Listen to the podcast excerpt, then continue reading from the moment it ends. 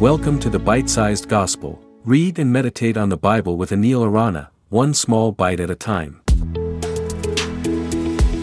Hello and welcome to the Bite Sized Gospel. Today we will reflect on John 8 37 41. Listen. Jesus said, I know that you are Abraham's descendants, yet you are looking for a way to kill me because you have no room for my word.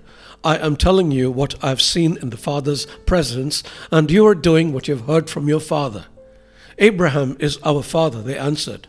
If you were Abraham's children, said Jesus, then you would do what Abraham did. As it is, you are looking for a way to kill me, a man who has told you the truth that I heard from God. Abraham did not do such things. You are doing the works of your own father.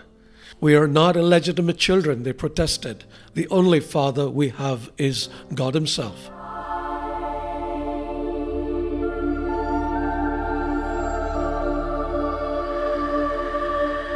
At the heart of this continuing exchange between Jesus and the Jews is a challenge to their understanding of their identity. The Jews prided themselves on their lineage to Abraham, believing this bloodline granted them a special status before God. But Jesus tries to get them to see beyond ancestry. He says true kinship with Abraham is not just about blood, but about embodying the faith and righteousness that Abraham exemplified. Their desire to harm Jesus, despite him speaking the truth, was opposed to Abraham's faithfulness. Abraham, known as the father of faith, was willing to obey God even to the point of sacrificing his son Isaac. He listened to God's word and acted on it. The Jews, on the other hand, were rejecting the very word of God standing before them. Jesus' words are a powerful reminder that spiritual lineage is not just about heritage or tradition, it's about living out the faith we profess. Being descendants of Abraham or any other spiritual figure means little if one's actions don't reflect the faith and righteousness of their forebears.